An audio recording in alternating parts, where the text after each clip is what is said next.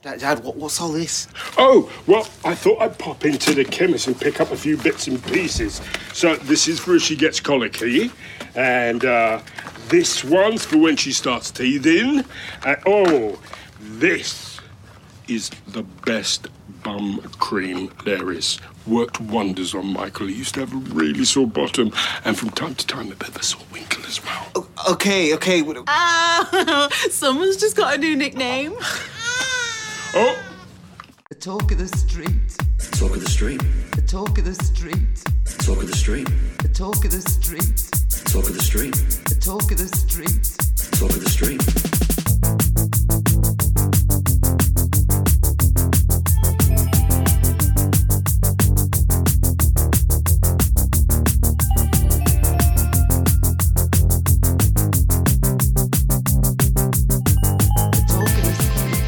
Hello and welcome to episode 154 of the Talk of the Street, an unofficial Coronation Street catch-up podcast where one of us felt a little prick this week and also got his second COVID injection, or insert your own joke here. I'm Gavin. And I feel 10 pounds lighter. You've had a haircut. I have had a haircut. Haircut. Haircut. I got a haircut and I got a real job. I mean, I already had a real job, but now I've gotten a haircut. Well done, you. No, I'm And but let's thank the I'm no longer a um, long haired, freaky person. you're very hirsute. You're a hairy woman. Not anymore. Well, Well, you're still hairy, but I'm going down a road that I really don't think I want to No. investigate no. any further than no. that. Yes. And and I got my eyebrows did as well while I was mm-hmm. there. So, Did it? Yes. What did you do? It's, it's, your eyebrows are so faint. It's kind of hard to. Well, they he shaped them. He gave them more of a shape, and they're not, mm-hmm. you know, quite so blocky as they were before. And he got rid of the very few wee little hairs. Did you have a? And I don't have a unibrow like my father and my sister and my niece, but hi, Kaylin. but Enjoy that one brow of yours. Your dad's monobrow is fucking legendary, though. it can be seen from space. we call him the Sasquatch. He just grunts And, and, it's, wa- and then wanders into the woods. and it is very hairy. uh, so yeah, yeah, I, you know, it's been, I, it, yesterday was officially two weeks after my 2nd shot. So I was like, boom, done. And, uh, I, uh, have contacted a tattoo parlor that comes highly recommended in the Lansing area. So I they messaged me and asked me to give them a call so we could set up a consultation appointment. So I'm very excited about that. Oh, they're doing it that way. Yeah, well, There's too many steps involved in this. no, because because it's not be, because what I'm getting done is not a direct you know, here's a picture, put this on me sort of thing. That we're we're working together to create something new inspired by something else. Uh-huh. So that's why there's a consultation involved. I kind of just don't like the to and fro. And I, I like to do this, sit down, get it done, and then leave. Mm-hmm. Which is hilarious for something that's going to be on your body permanently. Mm-hmm. Well, until you tattoo a jaguar over it. There's always that option. Yes. Yes, I could see that happening to your, your tenant's tea in the future. You think? That's the only one of your tattoos that I could see you regretting at some point. I never see it. I know. It's not one that I, I look at every day and think, oh, I have a tattoo there. I see it very infrequently. You took a photo of me post post Jag in the mall yesterday, and you can just see the the very edge of it in Mm-hmm. the photograph because I'm wearing shorts. But other than that, I don't really think about it that much. So I don't think about it enough to regret it. And when I look at it, I kind of like it Right, yeah. still. People misinterpret it all the time, though. Right. Well, that's their problem. Yeah, it's funny. You're right because I don't really think about the one on my leg either. Except yesterday, you know, when Nick and I went out to get his second dose, he's like, "You've got a giant circle on your leg." Did he not know that? I think he did, but you have you haven't really seen it because I yesterday was one of the first days I wore shorts or anything. So Right. I was like, yeah, see, that's you, and that's Sally, and that's that's that's Benny in Gallifreyan. And he's like, that's not a real language. And so we had this long conversation about He has a has a point. what makes a language a real language and stuff. And I'm like, people get married in Klingon, okay? So invented languages are still languages. The generators just went off. Yay! With a, I think it's called a brownout. Yeah, we had a brownout. Apparently, we had a blackout first, and then it turned into a brownout. So I haven't had a brownout since I was 14. Let that hang there. That's not what the bathroom said yesterday. That was a brown in. No, it seemed like you got most of that brown out. we are children. It's too early in the morning for, that, for such scatological humour. You had to drive all the way to the next town to buy coffee. Yeah, the power was out. We were figuring that we are going to have to do this by candlelight and, And battery power. I drove to get coffee, had to go to the next town over. By the time I came back, the power was back on again because, of course, it was. Of course it was. What else is new besides, you know, you getting your second dose, which is just huge. It is huge. It was very emotional. Yeah. I kind of shed a little tear at it. You did. You and the you and the woman. I don't know why you have this effect over older women. I made the woman cry. we were we we went to the mall, which I, I don't normally go to anyway, but haven't been to for more than a year. Right. So it's my first trip to the mall in probably two years, mm-hmm. and it's very Day of the Dead. Yes. It's kind of empty. The people that are there don't look like they're fully alive. Yeah. That kind of thing. Right. And there's this store, like I think you mentioned a few weeks ago, that used to be a big store, is now bankrupt or whatever. All right. It's now an empty shell. So now they have the little volunteer vaccination place. Mm-hmm. And there's a woman sitting outside on- at a desk, and she's maybe in her 60s or 70s. And as I was recounting this story in my head to somebody, to you, I think it was, Yeah. she was a Scottish woman, and she wasn't a Scottish woman. No. But when she said to me, "What time was your appointment?" Uh-huh. and I said, "I think I'm a bit early. It's it's eleven o'clock, and I'm, I'm like there at like ten forty or something Uh-huh. like that." I'm convinced that she said to me, "Oh, never mind, son, come away in." and she didn't say that, No, but in my head, didn't. she did say that. So I went in Oh. and you go through a little process and you sit down where this woman on a rolly chair scoots about and goes from person to person and Right. gives them their injection. And she asked me how I was doing and all that sort of stuff. And I said, I'm really looking forward to this. Uh-huh. And she said, I know it's such a big deal, isn't it? I said, Yeah, I'm looking forward to getting places. Yay. And she said, I'm looking forward to seeing my 89 year old mother who I haven't seen in more than a year. Yeah. And then she started to fill up. and then I started to fill up Oh. because she was starting to fill up. Plus, I'm really looking forward to getting out of the state and getting Right, out yeah. going back to Connecticut. Right. And seeing my mom, who we haven't seen in over a year. So, yeah, it was all kind of Yeah. very, a very oofty moment. It really was. I'm I've kind of gotten it. sore and I'm a little lethargic, so there'll be no there'll be no jokes this week Oh, they'll still be jokes. they just won't be Just- good ones. or deliberate. Yeah, and the the kids get their first dose on Monday, so we are we are almost a completely fully vaccinated family, and couldn't happen soon enough. I know. Now that the CDC says no, it's all right. Everybody just Fuck in the street. I don't think they've gone that far. There's far. people fucking in the street. There's not people fucking in the street. And in other news, we're three years old today, or ish. The podcast, The is. podcast is three. We've been doing this for three years. and our sense of humor. I wouldn't go that far.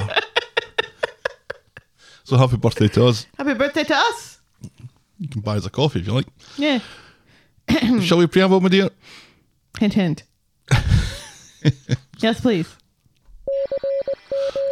Yeah, Uh, uh, it's okay. It's all right. You're give us some of that vaccinated Corrie news. Yes, there you go. You got there in the end. Story of my life. Millie Gibson, or Kelly the Chin, Kelly Chin. as she's known around these parts, has put one mystery to rest this week. While people have speculated the slit in her eyebrow was something intentionally put in to make the character edgy, mm-hmm. it's actually just a scar from a childhood injury when she was like two or three years old. Yeah, she ran into a banister or something. Yeah. Apparently, her dad gets really mad when people online, you know, speculate that she did it intentionally to herself just to look cool and, and edgy see, the as problem Kelly is it Chin. does look cool. That's that's the problem that it has. You see, He's like, no, she didn't do it intentionally. Why would anybody do that? You know, so he's really defensive of his daughter, which is very sweet. But yes, not th- intentional. Looks cool, but not intentional. and I think the reason that other well, I think the other reason people think that it was intentional was the thing that she was in last. Mm-hmm. I think they covered it up Huh. so it didn't look like she had it then, Right. but obviously she did. Yes. Yeah, I've got it. We've talked about this several times. My little eyebrow, baldy bit, that's covered up by my longer brow lashes, if that's what they're called. Anyway, Anyway, maybe maybe we need to get your eyebrows waxed as well. I don't know if there's enough wax. There's always enough wax. If, there's, if there's anything I've learned as a woman over the years, there's always enough wax. Bless those bees, presumably. You can have your whole. You could recreate the whole You can have your whole what? you can recreate the whole Kelly Clarkson Oh, okay. Uh, whole with a W. in Okay. the Forty-Year-Old Virgin, only with your eyebrows and not your chest, because you are not Steve Carell when it comes to your chest. Nope, I'm Telly Savalas.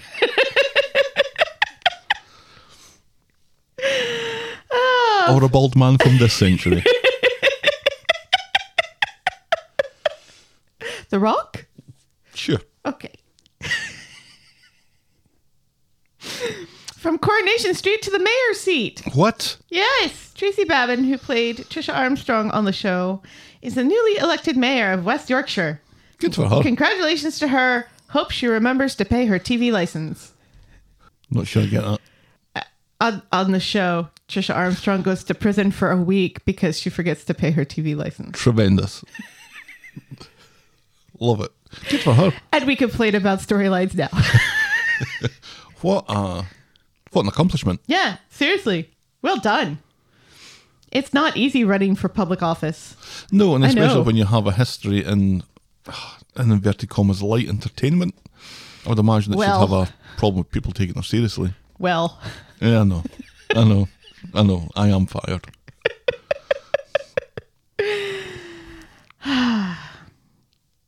and a Kardashian may be uh, the next governor of California after That's never going to happen. af- after the Terminator has already been the governor. Yeah, but this is. California. Finally, sad medical news for former Corrie star Charlie Condou as he continues to battle long COVID.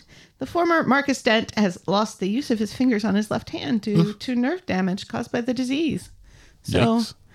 get well soon. Is that or there's something else going on there? No, that's what that's what the doctors say that it's that the long COVID is because you get nerve damage when parts of your body don't get enough oxygen. Right. So, and COVID prevents parts of your body from getting enough oxygen, you know, and that's why it causes problems with things other than your lungs because it messes up other parts of your body. So, and God only knows what the but the long-term consequences will be in the future. And on that cheery cheery note, that's Corrie News. And now sport. or our mailbag. Higher numbers than usual last week of uh, downloads, which has kind of res- resulted in a few more bits of correspondence. So I've just plucked out one of each from from three listeners. Wendy wrote in to say she remembers being a goth in 1984 and going to see the Sisters of Mercy with her friends in New York City. Actually felt safest in London. No one seemed to care how we looked. Anywho, I've been feeling my most goth during this pandemic. There's something that I think I can I can relate to. Hmm. Yeah, because everybody's really, really pale because they haven't been going outside. Right. Just learned about this story that inspired all. Always a pleasure listening to the podcast. I just wanted to say the show can't get more blacker. A spinal tap reference there. Mm-hmm. I think maybe the first one in three years. Thanks, Wendy. then Aileen wrote in to say, You do realise this story was written in collaboration with uh, the Sophie Lancaster Foundation and is written to explore this as a hate crime, which we did realise. Yes, we uh we made a very pointed decision not to mention uh, Sophie Lancaster by name because we wanted our criticism of the show to be our criticism of the show and not to be construed as criticism of uh, the foundation and of the family. Right. And finally, Christy P wrote in to say it's always difficult, difficult to give constructive criticism on storylines that are highly promoted and acquiring vast media attention. I want to personally thank you guys for highlighting some concerns in their in our latest podcast in a very professional, empathetic manner. Critiquing aspects of a storyline doesn't equate to being ignorant of the seriousness of the subject matter or of the real life situations that inspire a given storyline in its fictional context. Using dismissive incomprehension to dissuade such conversations from occurring is both harmful and, ironically, more ignorant a practice in providing constructive criticism in the first place. With my own minor criticisms aside, I felt the Nina Seb storyline is incredibly well done, well researched, and is highly deserving of the praise it's receiving. Yes. I Thank you, Christy. I think we, yes, I think we've covered all of our bases there. All the bases done. Huzzah. Whew. And now, Will Podcast for Coffee.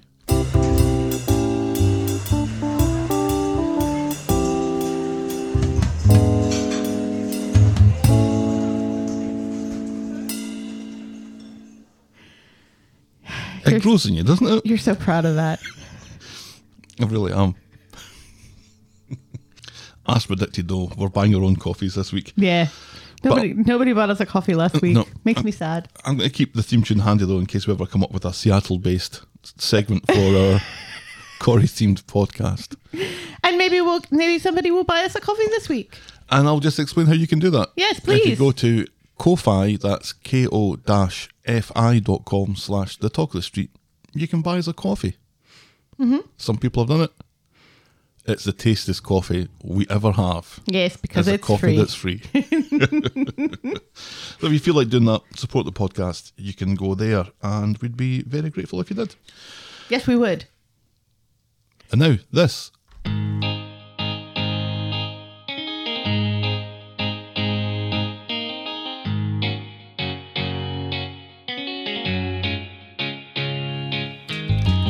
Welcome, welcome, welcome.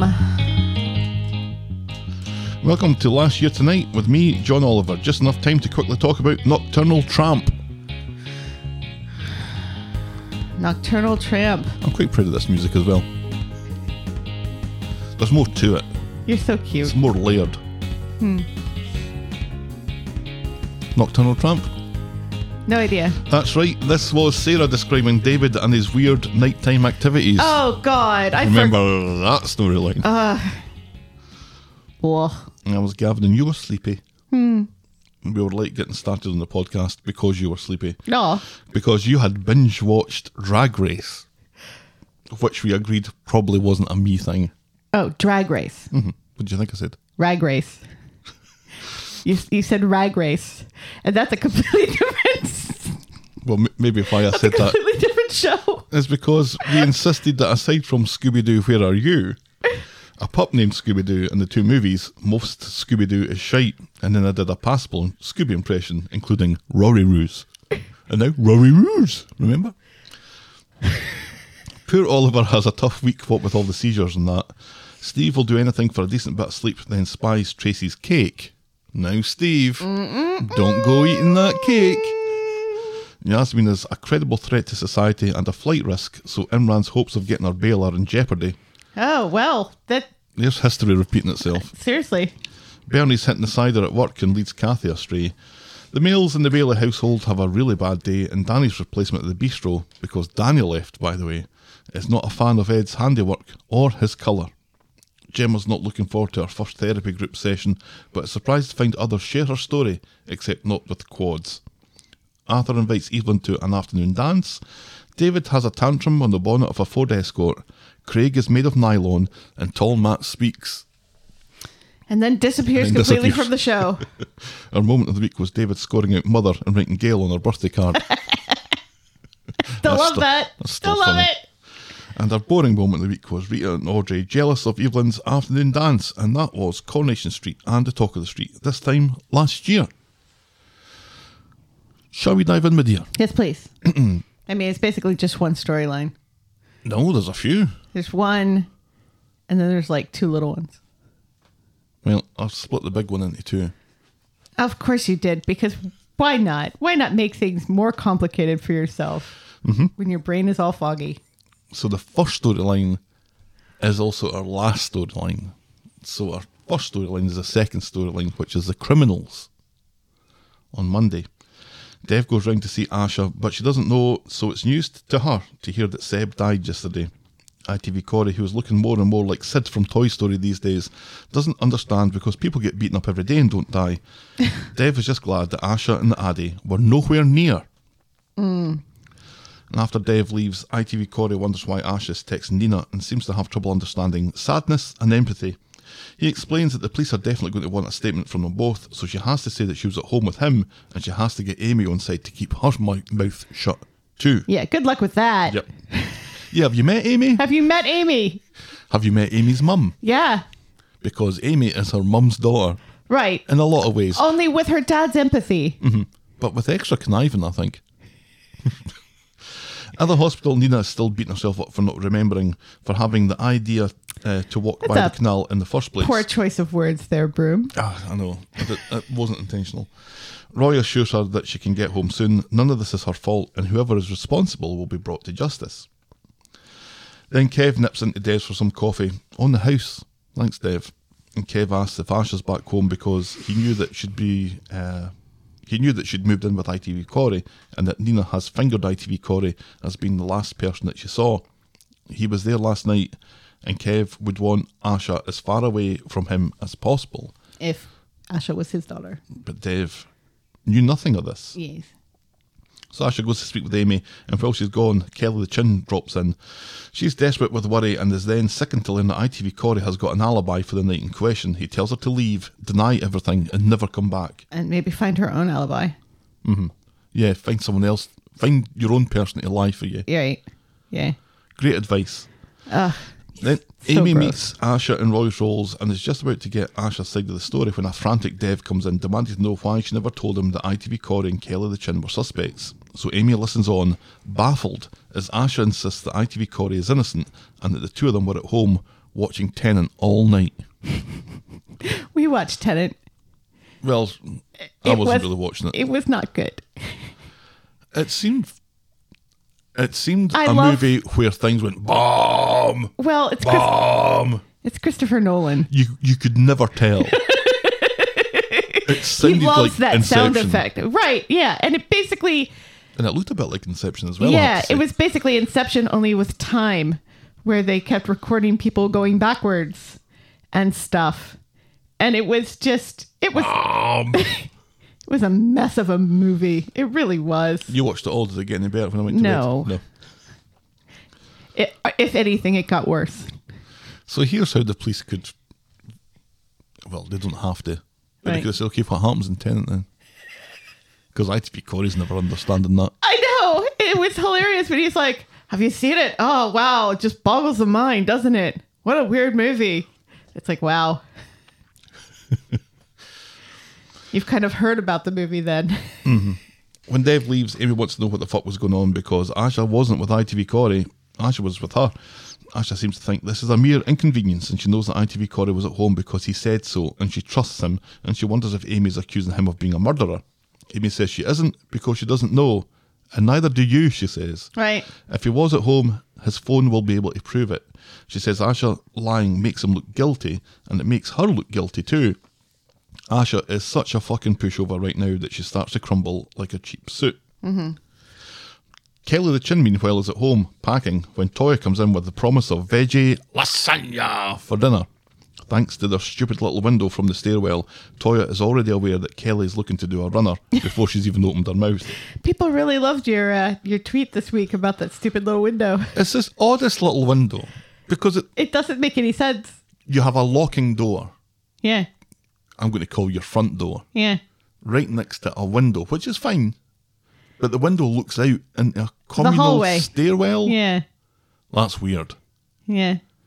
If you have a window like that in your house, tell us why. Maybe it's just because it's an old building and it was it made sense at the so time the before builder's they yard, but before they why a builder sectioned. would need to know, unless it was an office maybe. yeah. Hmm.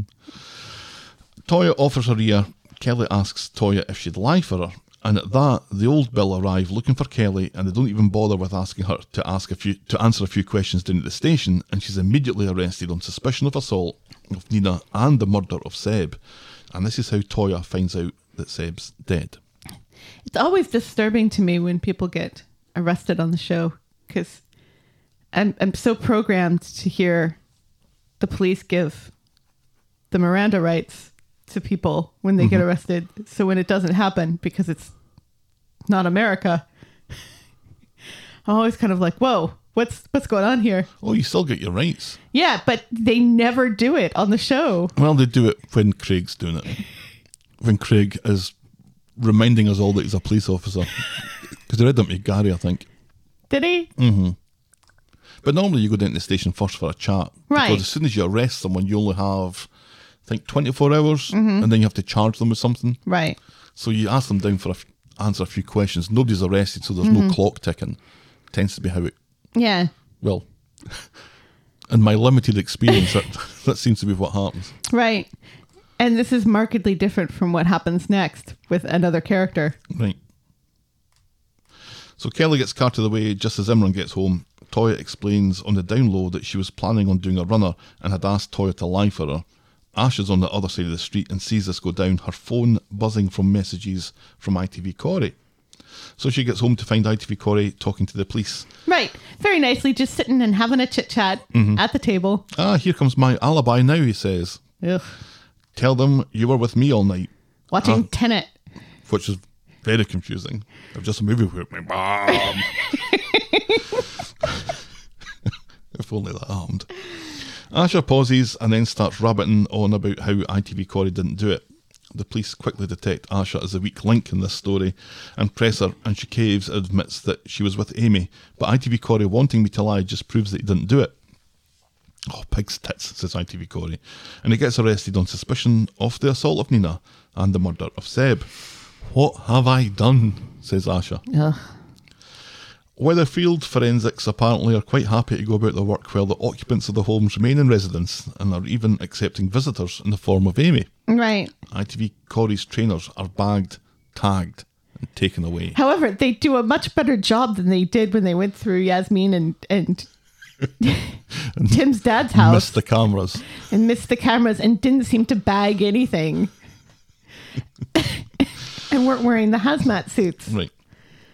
At the police ah. station, the cops are pressurising Kelly for her story.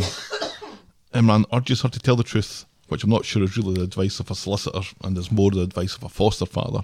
But Kelly, she keeps stum. Hmm. Back at the flat, Asha is at least realising that ITV Corey put her in an awful position, but she's still of the opinion that he's innocent. Amy tells her to open her fucking eyes and smell the coffee. He's as guilty as get out. She always knew he was bad news. Asha does a people's eyebrow, but keeps quiet. Hmm. Then we see ITV Stefan. He's allowed to see ITV Corey at the cop shop, and if ITV Corey was actually beginning to feel some remorse or responsibility for his actions on any level, those feelings are quickly brushed away when ITV Stefan tells his son that he'll get him out of here, just keep your mouth shut. ITV Corey seems most worried about his non existent football career Yeah. through all of this. I know. That was The apple doesn't fall far from the tree, no, right? no, yeah. I've lost. I've lost my chance to play football professionally. When he's just been given a, a youth contract with Weddy County. Right, and we've never seen him play or express any sort of interest in playing. He's been to training once. he spends all the rest of his day on the couch playing Xbox, Right, eats curries. right. Even at a young age, I think you kind of look after yourself a little bit better than that. Right, if, you- yeah, if well- you want to be a professional athlete. James takes really good care of himself, and his parents both say, "Oi, lay off the carbs, there, pal." And frankly, it shows. Yeah. More James in the show. So Asha goes to visit Nina at the hospital, waking her up after Roy has carefully cared for her to sleep. She's not here for trouble. She just needs a couple of minutes.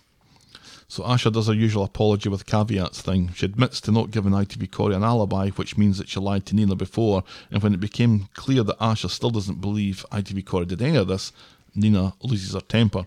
tells Asha she doesn't care about what happened to Seb. All she cares about is cleaning her own conscience.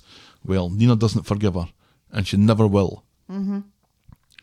The police tried to question ITV Corey, but despite the severity of the situation, he no comments his way through the start of the interview, but admits that he doesn't have an alibi, but he didn't do it. Mm-hmm. And even ITV Stefan doesn't look convinced. No. Asha goes home to Dev. Her best mates hate her for lying, and her boyfriend hates her for telling the truth. He's been arrested. Maybe the millions of people who think ITV, ITV Corey did do it have a point, she says, and she asks to move back home.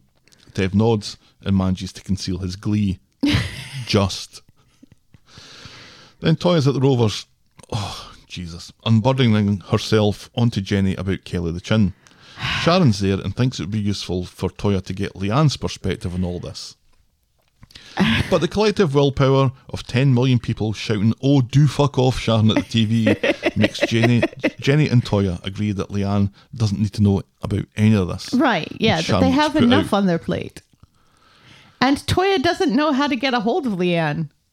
At that point, Sharon went full pantomime villain. Yeah. Absolutely. She it might was as the well have had a twirly moustache. It was the most ridiculous bit of Sharon that we've seen, and we've seen some ridiculousness. Right. ITV Corey has been let go, although he's under orders to live with ITV Stefan and is accompanied to the flat by yet another policeman who isn't Craig. Dev is there with Asha and tells ITV Corey if he ever goes near Asha again, he'll break every bone in his body. You're dumped, says Dev, which seems to sting Asha more than it does ITV Corey.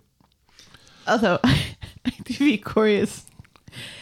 He, he comes in and he just immediately starts yelling and berating Asha and everything right in front of that police officer. It's like, yeah, this doesn't make you look guilty at all, Right. sir.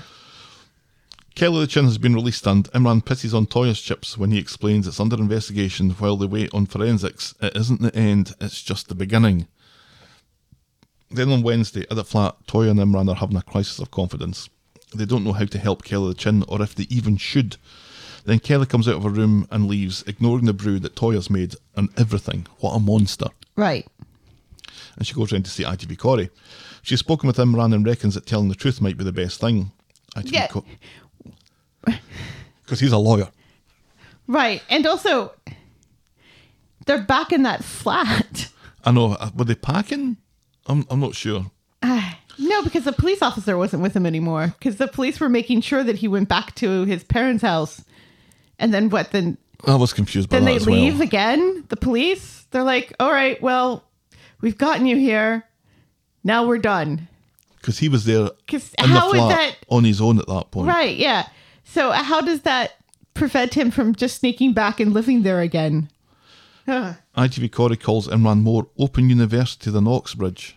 Yeah, he can fuck right off. he can fuck right off. Nobody goes after Imran on my watch. And I asked Kelly if what in her pea-sized brain makes her think that telling the truth is a good idea. And at this, ITV Stefan literally bursts into the flat like a superhero, Or hands a on super villain. Asking what the fuck is going on. ITV Stefan throws Kelly the chin out and then warns ITV Corey that if he was in the area of the attack, maybe just trying to help, you know, mm-hmm. trying to help the situation, forensics will be all over that, that like flies on shite. So if that's the case, he needs to go tell the police now before they come to their own conclusions. This is called controlling the narrative, isn't it, mm-hmm. Helen? Yes, it is. Imran and Toy are still as conflicted when they bump into Kelly the Chin later on the street. Tommy explains that the social services are assessing whether it's safe for her to stay with him, but Imran assures her that she isn't alone in all this, and just like that, Laura the Chin shows back up again. Yes, she does. I didn't hate her as much be- beforehand. She's now- Really? she's now really reprehensible now, isn't she? Laura the Chin. She was already reprehensible. She left a child on her own with no care in the world. Right. Just bye. So Laura the Chin came as soon as she heard, and it has nothing to do with getting dumped by her latest bloke. But it's just as well she arrived when she did, what with the bother that Kelly the Chin's gotten into with Imran and Toyah, and she knocks any idea of cooperating with the police on the head. Saying out is Laura the Chin's advice. Yeah, which is turns out to be very, very bad advice. So ITV Corey and ITV Stefan get to the police station while Abby's still there. Whoa, whoa. You better hand yourself in, you fucking scumbag, Abby says. Whoa, whoa, whoa, whoa, whoa, woman, says ITV Stefan. Oh Stefan. God. And for once, ITV Corey isn't the worst person in the conversation. He tells Abby he's here to set the record straight and to tell the truth. Mm-hmm. Then Imran gets a call asking Kelly the Chin to come and answer some more questions, but Laura the Chin says that she'll land this plane and deliver this baby herself. And she goes off with her daughter. Imran insists that she needs a lawyer. Toy, who seems quite pleased that Kelly the Chin has been taken off their hands by Laura the Chin, tells Imran to let her go. Then Billy comes along to tell him that Laura knocked him up this morning But not like that. and didn't even know Kelly was in trouble until Billy, Billy's lips got a flapping. But not like that. Oh. Imran races to the police station and confronts Laura with the Billy information, and now he's representing Kelly again. Let's get cracking, says the copper. Kelly the Chin, says the policeman. Where were you on the night in question? She denies having anything to do with anything, but it's revealed that forensics have found blood splatter on her clothes, and there's new information to suggest that she was the driving force behind this attack. Later, in private, Imran advises Kelly the Chin that her window of telling the truth and being in control of this is narrowing quickly, and he urges her to come clean about her role in the attack. She says that she can't. He and Toyah will hate her. Imran explains that when they fostered her, it was a commitment to care for her, and he's not about to back off now. So, back with the police. Kelly admits to following Seb and Nina, and it was just verbals and nothing too heavy, but it got crazy quickly. Summer had already gone home at this point. Eli pushed over Nina. ITV Corey attacked Seb and kicked fuck out of him. Kelly the Chin claims that she was trying to pull ITV Corey off, don't, to get him to stop. The cop plays a voicemail and we hear a female laughing, and it had to be Kelly the Chin because Summer had already gone home. And then it's revealed that ITV Corey has told a different story and they have DNA to prove that she struck Nina in the face. Kelly admits to the slap but says it was before things got nasty. Mm-hmm. And man keeps his mouth shut and looks like he wishes that he'd left this to Laura the Chin. Mm. And according to ITV Corey, Kelly the Chin kicked Seb's head like a football because she looks like she's capable of that. Right. Yeah. This is Physically. This is where this is where this whole thing just falls apart, and you'd think that the cops would realize this. Okay. Right. Because he also said that he was the one that tried to pull her off. Right. Yeah. Yeah. Yeah. Because we, he's like twice the size of her. yeah, we Kelly the Chin kicked. Surely, surely they they can look at the wounds on Seb's body and say, and and look at Kelly and look at Kelly's feet and say, nah. Surely, surely. I imagine that Kelly the Chin did get a couple of kicks in. Mm-hmm. I don't imagine that she was the one that kicked anybody's head about. No, like a football. Yeah, yeah. It's it's really weird that she's the one who kicked somebody's head like a football, and not oh I don't know the footballer. But he gave his statement voluntarily. She only gives answers when presented with incontrovertible evidence. Who am I supposed to believe? Say the police. Right, but when he was first, yeah, that happened the second time he was brought in by his skeevy dad. It didn't happen the first time when the police brought him in. No, he uh, he lied about an alibi. Right. Yeah. He's he's a proven liar. The police know this kid lies. Proven liar. But we're going to take his statement as fact. Why? Because his dad is rich? Because his dad owns Seriously and Hiya. It's ridiculous. Imran gets home without Kelly the Chin. She's in custody up in court tomorrow. ITV Corey has gone from prime suspect to star witness and pinned the whole lot on Kelly the Chin, and she's been charged with Nina's assault and Seb's murder. Imran believes that she didn't do it, but Toyah rightly points out that around Coronation Street, no one's going to give a fuck whether she did it or not. Yeah. Charged means guilty. Yeah. Imran says they have to stand by her and help her prove her innocence. Toyah does a little head wobble that says, yeah, or we could just say that we lost her. On Friday, Laura turns up to shout at Imran for supposedly representing Kelly right into a murder charge. If she gets out, Laura has applied to get custody of her daughter again. Imran spits that this is all Laura's fault for abandoning her in the first place, mm-hmm. but Laura claims that she wants to make things right. And mm. by the way, fuck you. When she leaves, Imran insists that Kelly's better with them, and Toyah's looking like she's wishing that they'd stuck with babies. at Kelly's bail hearing. Abby and Laura the Chin are in Teddens while Imran makes a plea for Kelly to be granted bail. She's not a flight risk and she can be tagged, but the judge isn't interested in bail and it's refused because the charges are so severe. And Kelly will be remanded in a training facility, whatever the fuck that is. I guess a young offenders Right. something. Yeah. Juvie. So Imran gets home. Toyah cares so much about this that she didn't go to court or phone Imran at any point, so surprised when Kelly the Chin doesn't get back with him. Imran is distraught and again insists that Kelly will need all the support, but Toyah doesn't look like she's on board and suggests that whenever Kelly gets out, the last place she should be is anywhere near Coronation Street, which means that she should be nowhere near them. This isn't a bad point, and Imran looks crushed. And I didn't do it this time. Good job. Although it's obvious he's projecting his sister and the fact that he wasn't able to save his sister onto Kelly. You think Yeah, this is exactly what's happening. because there's a school of thought that their their reactions to this Imran and Toyah's would mm-hmm. be better suited if they were oops punch the microphone if they were reversed. Mm-hmm. No, I think it's much more interesting for for the man to be the one to at this point be the more kind of maternal and and we got to stick by this kid no matter what. I think I think that's very intriguing.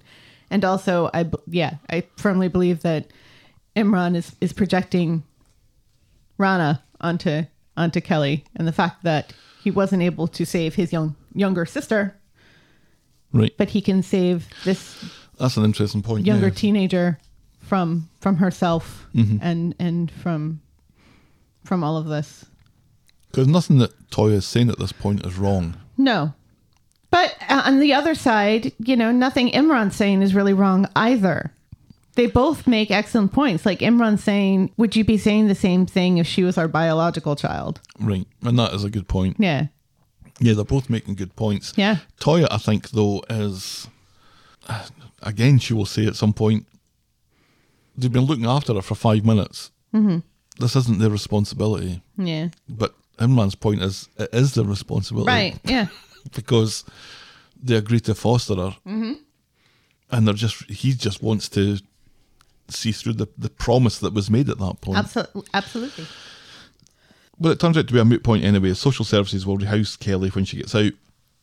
Toy thinks it's for the best, but Imran thinks that they've failed her. Toy doesn't agree and doesn't think this is due to anything that they've done. Well, Well, what if it's something that we didn't do? asks Imran. like And I give her a curfew and make Right, sure th- that that's she was the obvious thing. Like it's it's like Kelly was more a roommate than anything else. Mm-hmm. And in fairness, Toyah did try to put the smack down a little bit, and Imran said, "No, no, no, let her be a kid." And maybe maybe he shouldn't have done that. Yeah, they were trying to be too right on and, right. and too, well, you know, we were kids too, blah, blah, right. blah, blah, blah. Yeah. But, But she really needed structure. and rules. Yeah, Mm-hmm. that's what she really needed. And if any if any parents on the street could have provided structure and rules to this child, it should have been Imran and Toyah. You know, the lawyer and the Social worker Social slash worker. salesperson at the knicker factory. therapist person. Just don't meet her in the bistro. so Toyah points out that she's been living with them for 15 minutes and has been charged with murder. It's not their fault. Imran maintains that they made a promise that he intends to keep. On the street, Laura the Chin starts laying into Imran and Toyah, accusing them of cutting Kelly the Chin loose because she's not good enough for the two of them. But Toyah isn't about to take any of this because we can remember what uh, stock Toyah came from and she lays down some truth bombs on Laura. Where the fuck have you been for the last six months when you were needed? Laura says it wasn't her fault. Never is, for the likes of you, says Toyah. Are you calling me a bad mother?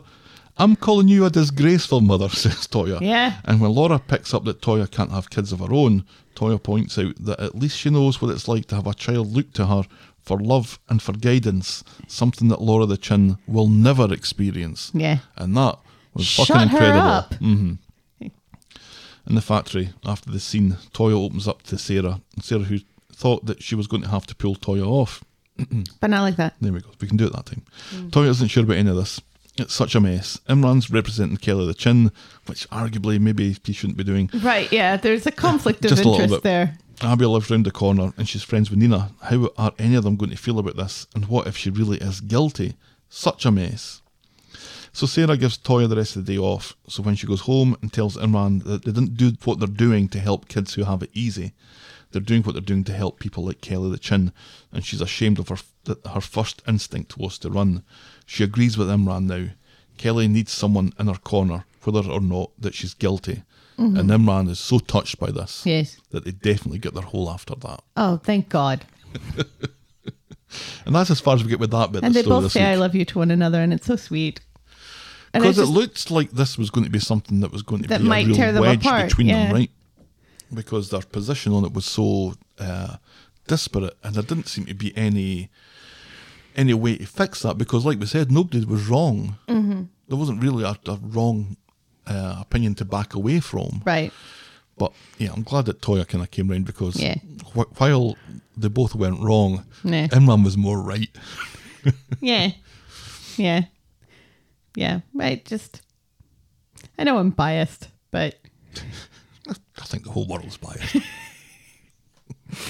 Imran and Toyah are my favorites. I can't help it. So it, so any any speculation that something might come between them, I'm heavily against. Mm-hmm. Imran's not having much luck in court these days, though. No, he really isn't. Maybe he shouldn't said, have said to the judge that he's also Kelly's foster parent. I didn't parent. think that was a good thing to say either, No. but it's the truth. I mean, it's the truth, but don't mention it. Don't say don't say that you're not her foster parent. right, yeah, Just don't say it at all. Yeah, because it is a blatant conflict of interest. Yeah, Mm-hmm. of course, of course, you want bail for this kid. How do you think Abby's going to react to this?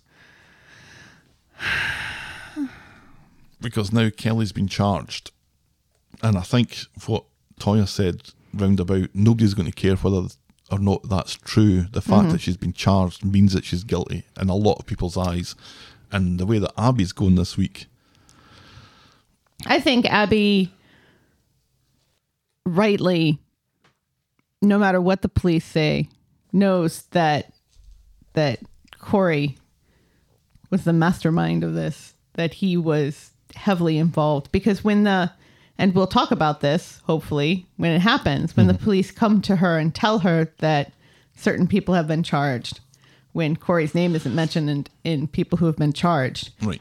Abby goes off. Mm-hmm. That's when she really flies off the rails. I'm not saying that somebody of Kelly's size and build is impossible for her to be so violent and so aggressive that she's capable of killing somebody because that's not what that's not the differentiator between whether somebody's capable of that or not Right. because you don't know what people are capable of Right. but No. you look at the two of them Yeah. you look at her in the, the lineup photograph that Right. they got, and she's the smallest out the lot. Right. With I think maybe Summer's round about the same size as them. Right. But all the all the, the boys are much bigger, Yes. taller, Mm-hmm. bigger built, and frankly look far more aggressive than she does. Yes. So you look at the two of them in that situation, and Yeah. you wonder who had the strength to stop or failed to stop uh, Right. something happening. Right. Is it ITV Corey or is it Kelly the Chin? Yeah. Which of the two of them look like they have it in them to kick the fuck out of somebody's head? And it's it's frustrating because did he throw those sneakers away? He washed them. He put them in the washing machine. Okay, because they bagged those. Mm-hmm. There's bound to be blood splatter on yeah, as well. washing your sneakers does not completely remove blood splatter. No, and Especially- anything, it's suspicious that you Not- try to. Not especially not a teenager, teenage boy's uh, ability to wash something. you know, so it, it's really frustrating me, to me that the forensics came back and supposedly cleared ITV Corey. Well, we don't know that. We know that it implicated Kelly, and I, and I absolutely believe that there's blood splatter on her Yeah, shoes because she was part of it, right, and she got a few kicks in. right. But the the way that it's been implied is that you're right. Is that there's nothing on on, on ITV Corey. Corey's. Yeah, and that's that And that's can't impossible. possibly be true. That can't possibly be true. So, this really frustrates me. Right. And just ugh. And it, it it it feels like they're trying to also show a little bit of bias on the side of the police that that will believe this kid from From from the home. upper class Oh, yeah, right, right, yeah. we'll believe the kid from the upper class mm-hmm. and we will even though he's proven he's a proven liar and we will doubt the words of this girl who's in foster care Right. and down on her luck and everything else even though before this before rick the chin disappeared you know she was going to an elite school and her f- family had money too Right. so How quickly. i don't know We'll swing back to this again at the end. In the meantime, our next storyline is uh, touching on Tyrone and Alina.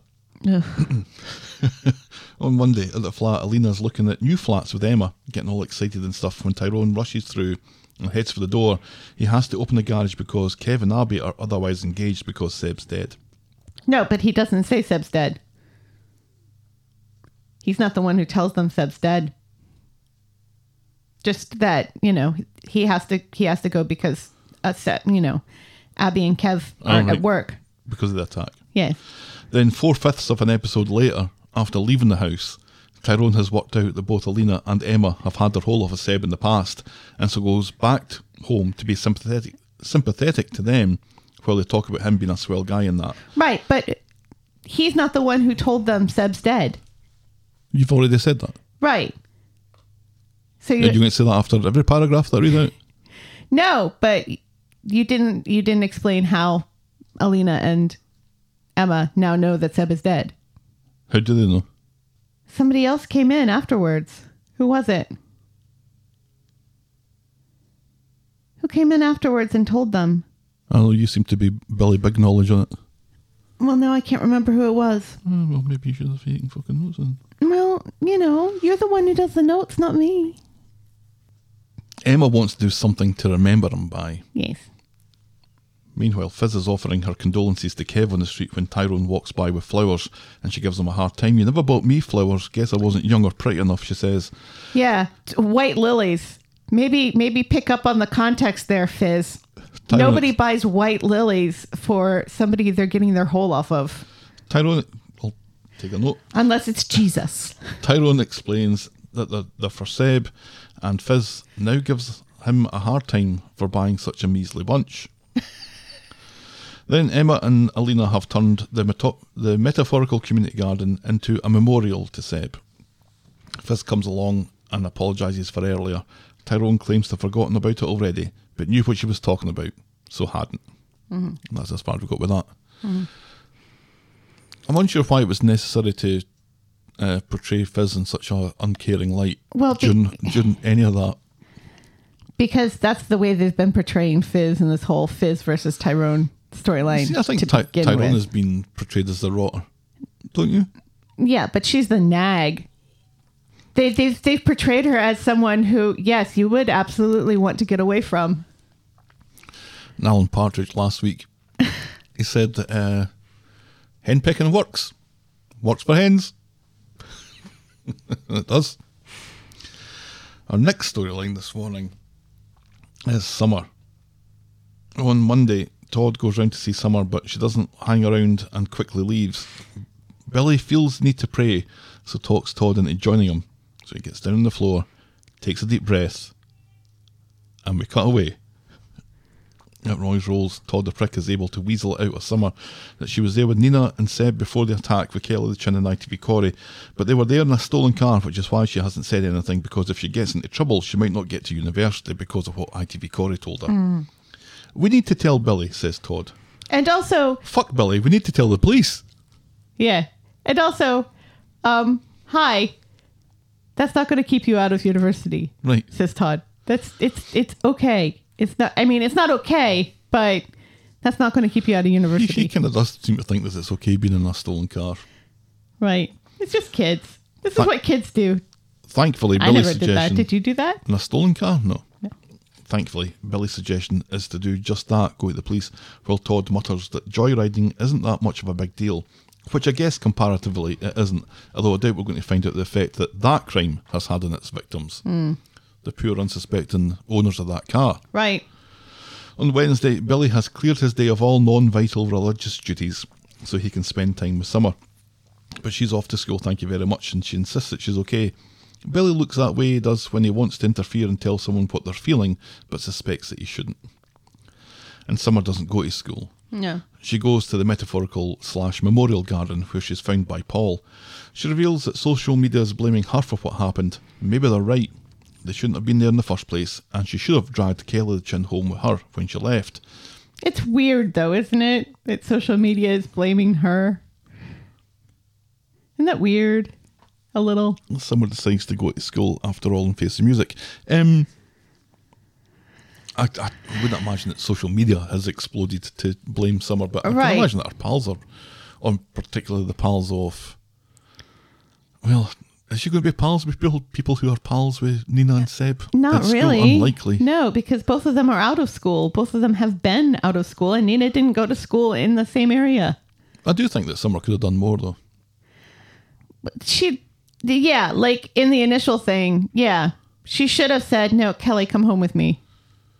And, and she could have said something to her pals to like stop ripping the piss out of Nina, because that's why she left in the first place. Right? Because because oh, I just can't stand all this Nina hatred, so I'm Right. going home. Well, well, how do you think Nina's feeling about it? right, Yeah, she she was very quick to to leave and not really do very much to help the situation. Mm-hmm. Not that I'm blaming her, no, but she could have done more, Hmm. and she'll have to live with that. yeah. And On also, Friday- she got in that she got in that car, and even when she found out that it was stolen, she didn't leave right away, and and she allowed herself to be cowed by Kelly, Mm-hmm. which would never have happened with the old summer. I wasn't going to be the first person to say it, but facts are facts. Yeah. on Friday. Paul runs into Todd outside Roy's Rolls and asks if, after Summer, who seemed off the last time that he spoke to her. Todd is a prick and says if something was up, she'd talk to him or Billy. Paul reminds him it's hard to open up to your parents, especially when one of them is such a prick like you. Just keep your eye on her, he says. Yeah. And also, fuck you, Todd. Mm-hmm. Who do you think was looking you. after Summer? Yeah, well, you were fucking off. And the whole Paul reason, is- the Paul whole is- reason why Paul's not in that house anymore. It's because of you, you fucking asshole. Right. Fuck you, Todd. Fuck you very much. At home, Poor Paul. Todd is complaining to Billy about Paul's interfering and what he and what does he know about Summer anyway? Oh, well, he can just fuck right off. When Billy gets a call to let him know that Summer hasn't turned up to school today. So when Summer gets home, she admits to skipping school. Uh-huh. She just needed space what with everything that's going on. She's tired and goes to lie down, leaving Billy to rub his brow. What did Paul say? he asks. And Todd reacts badly to this and Yes, storms out. Yes, he does. So Todd goes round to see Paul to apologise for how he reacted earlier and to thank him for having Summers back. And if he ever needs to talk to someone about the guilt that he feels about making Seb dress up in a bin bag, Todd is happy to lend an ear. It's not exactly what he said. He said, I'm sure you're feeling sad too because you've lost your workmate. Right. Yeah. And don't call me if you need an ear because we've just established that we're not the kind of people who go and have pints together. Right. It did establish that. Which, fair enough, because Todd is not exactly the type of person that you'd want to to bend an ear to. Not exactly an empathetic person. He's always out for himself. Paul lives rent free in Todd's head. Yeah. And it's kind of great. Really not the other way around. No. Paul seems to have moved on and stuff and is genuinely genuinely concerned about Summer, cares about Summer as he should because he he is no matter what Todd says, Paul will always be kind of a parent to Summer mm-hmm. because he has been a parent to Summer. You know, much more than Todd has past few years. Paul certainly saw through that very difficult transition phase from One face to another. from yeah, one Yeah. summer to, to new summer. Yeah.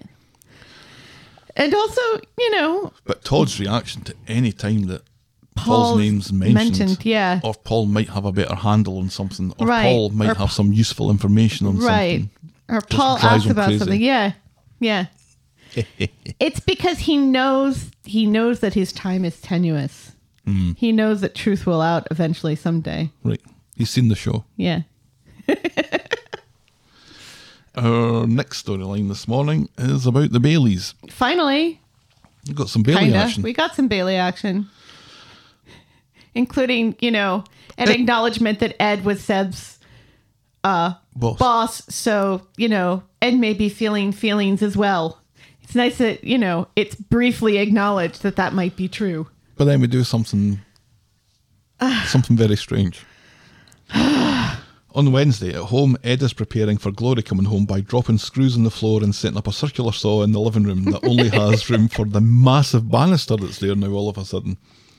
James remarks that he's closed the yard, which allows Ed two sentences to reflect on how nice Seb was.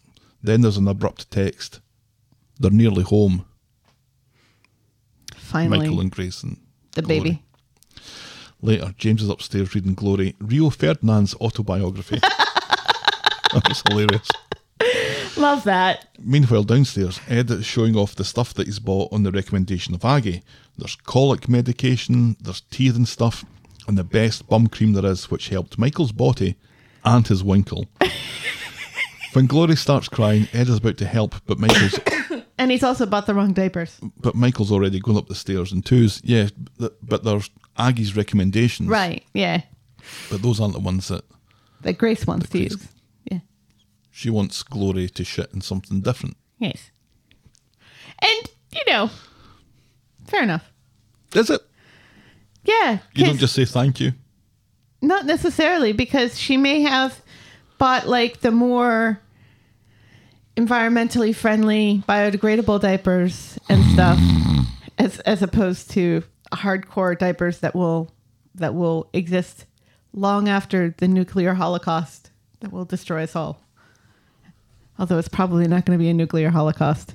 It's probably going to be like another huge pandemic. It's a strain of this, probably. Later, Michael takes Ed to the pub and tells him he's being too full on with the kid and tells his dad to leave his own house and go see Aggie for a while. No, no, no, no. That was Ed's idea. Eh, he's kind of guided towards it. Well, no, Michael just says that you know he and Grace want to be able to have the room to breathe and to make their own mistakes, and that's a fair point. It is a fair point. He and Grace want to make their own mistakes, and Ed agrees. then Eh. Ronnie comes out to offer to buy them a drink, but Ed and Michael act like he's just farted in their faces, and Michael leaves. Ed tells Ronnie not to take it to heart. Ronnie starts to feel sorry for himself, never having set down roots anywhere. What this has to do with anything, I'm not sure. It has nothing to do with anything. Ed suggests that Ronnie can't build any bridges until he understands that he was the one what tore them down in the first place. Mm-hmm. Wise words from Edison. yes. So on Friday, Ed's ready to leave and throws the keys to the Jesus camper van to Michael and asks him to keep it ticked over when he's gone. Ronnie appears out of nowhere and advises taking the, the heap of shite to the scrappies. which Ed- is absolutely ridiculous because as many people on the twitter have have stated that that volkswagen uh camper there's no way ed would have been able to buy that for only a thousand dollars Yeah, they're, They're- ridiculously expensive. they're collector's ridiculously items. expensive collector's items and very rare so ronnie can just fuck himself Ed wonders why Ronnie always has to bring him down, and then he leaves. Back at the Rovers, Ronnie is telling Jenny that he doesn't think Ed will ever forgive him for claiming that he knocked up Aggie. That Ed knows how to hold a grudge. Like it's the most ridiculous thing to still be angry about. Oh, come on, I only only nearly took your son and your grandchild away from you. Right. And just inserted myself into this moment of joy for everyone and made the whole thing about me instead of Grace and the baby. I still like Ronnie though. Although, in fairness, he's the only one who said anything about, you know, the racial profiling that happened to Grace and was the only one who seemed to care. He was the only one that was outraged about it. Right. Something that nobody seems to care about anymore. why why are they not talking about taking Freshcos to court or, you know, demanding that that guy be arrested? Why why is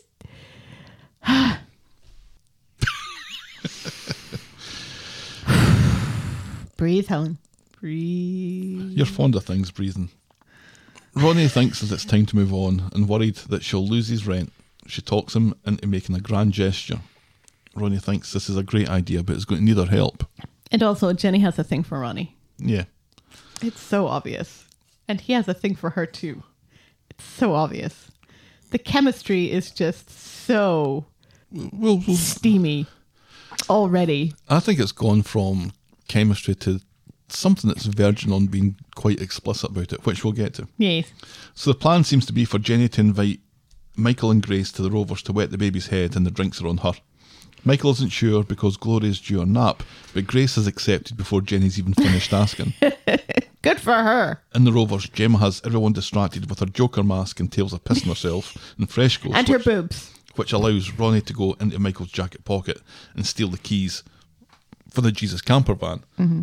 He's going to go and get it all pimped up, he tells Jenny later. Yes. And Ed is going to love it, which means that Ed Is, is gonna, hate, it. No, because the whole point, one of the whole points of it was that he and the boys were going to work on it together and it was going to be something that was going to bring them together and kind of try to heal all of this rupture that Ronnie has caused in their family. Right, and it was realising a dream that he had with Aggie Right. That Ronnie's no part of this. No. And Ronnie has no idea what that dream looked like. Maybe the Right. dream was going away in a in a beat up classic Jesus camper van. Mm-hmm. Having it pimped up doesn't sound like it's going to be looking anything like how it looks at the moment. Right. It sounds like it's It sounds like more than just a new coat of paint. hydraulic axles and all that kind of nonsense going on. If I've learned anything from Pimp for My Ride 30 years ago. but then Ronnie asks Jenny how she wants paid. Do you want paid benefits in kind? and she says, I find that Oink. I find Right. that uh, cold hard cash rarely disappoints. She says, Yeah. There. Whew. "I do declare, Clutching my pearls. you have got my heart aflutter, sir." I'm like that uh that uh that gif of uh Leonardo DiCaprio. no the Oh. golden girls where uh um Blanche has the water bottle and she sprays herself with the water bottle and goes whew squirt squirt whew. Squirt. Do you think something's going to happen? If that happens, Johnny is done. yeah a, tall handsome able-bodied man Mm-hmm. versus Johnny Constantly going on about chili con carne.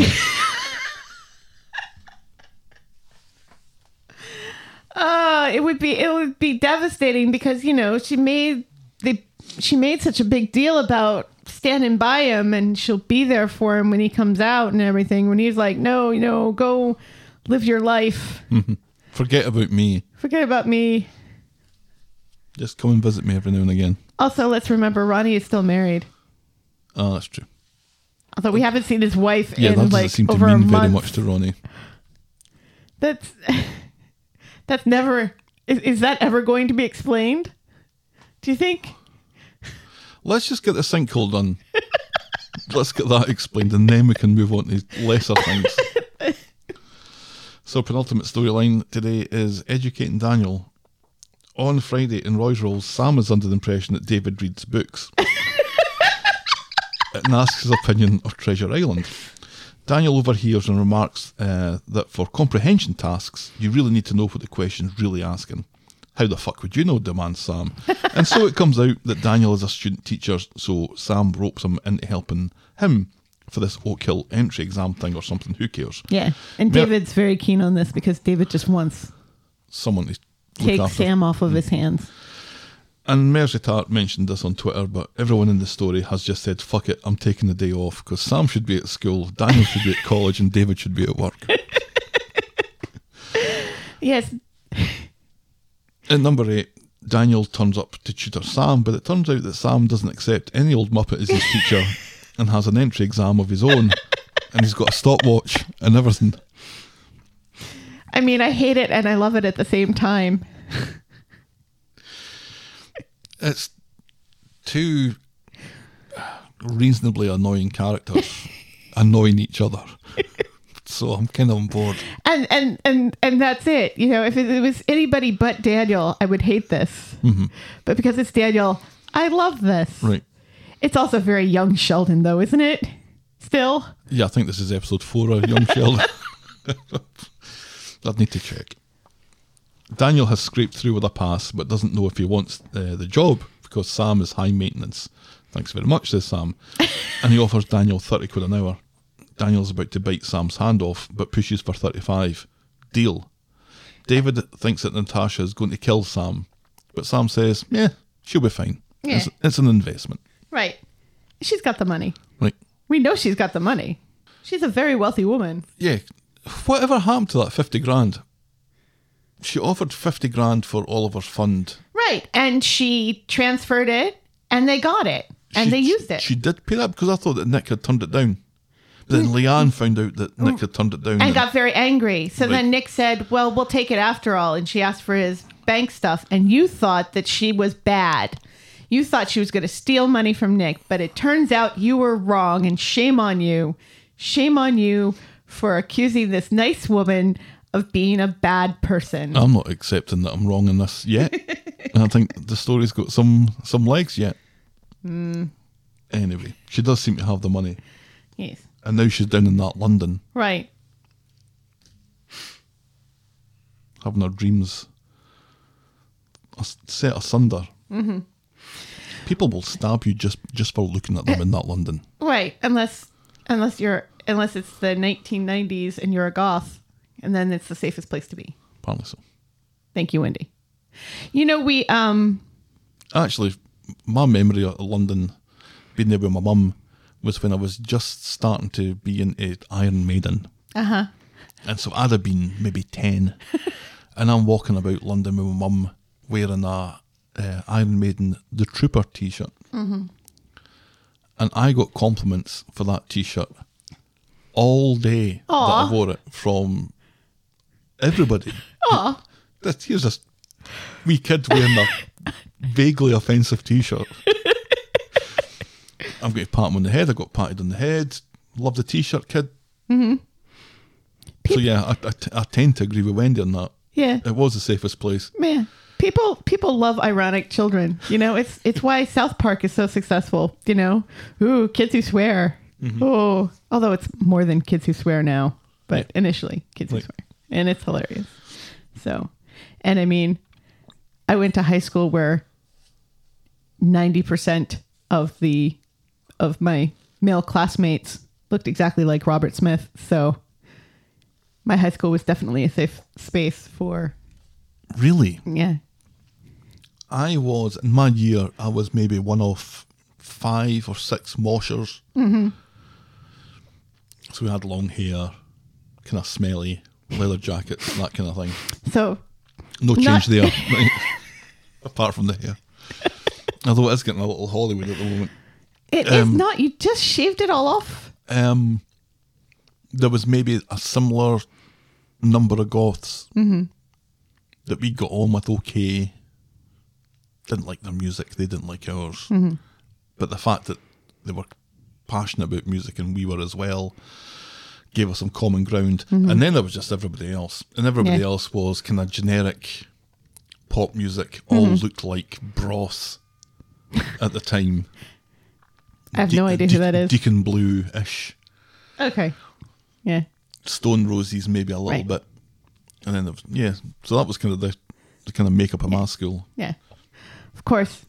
Now I see them on Facebook, and not a single one of them looks like Robert Smith anymore. No, Except maybe, Robert Smith.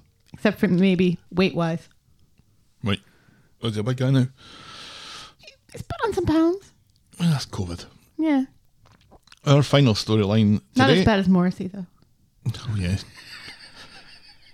it's like a casserole.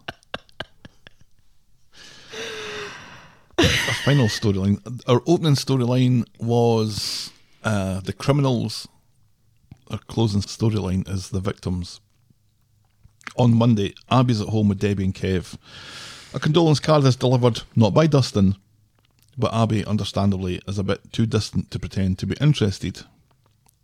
That's a strange name for a postman. What? Don't, don't get many Dustins in the UK.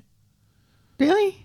It sounds like a very British name, but then again, Americans think uh, you know half the population of the UK is named Nigel. So Right, when we both know it's only a third.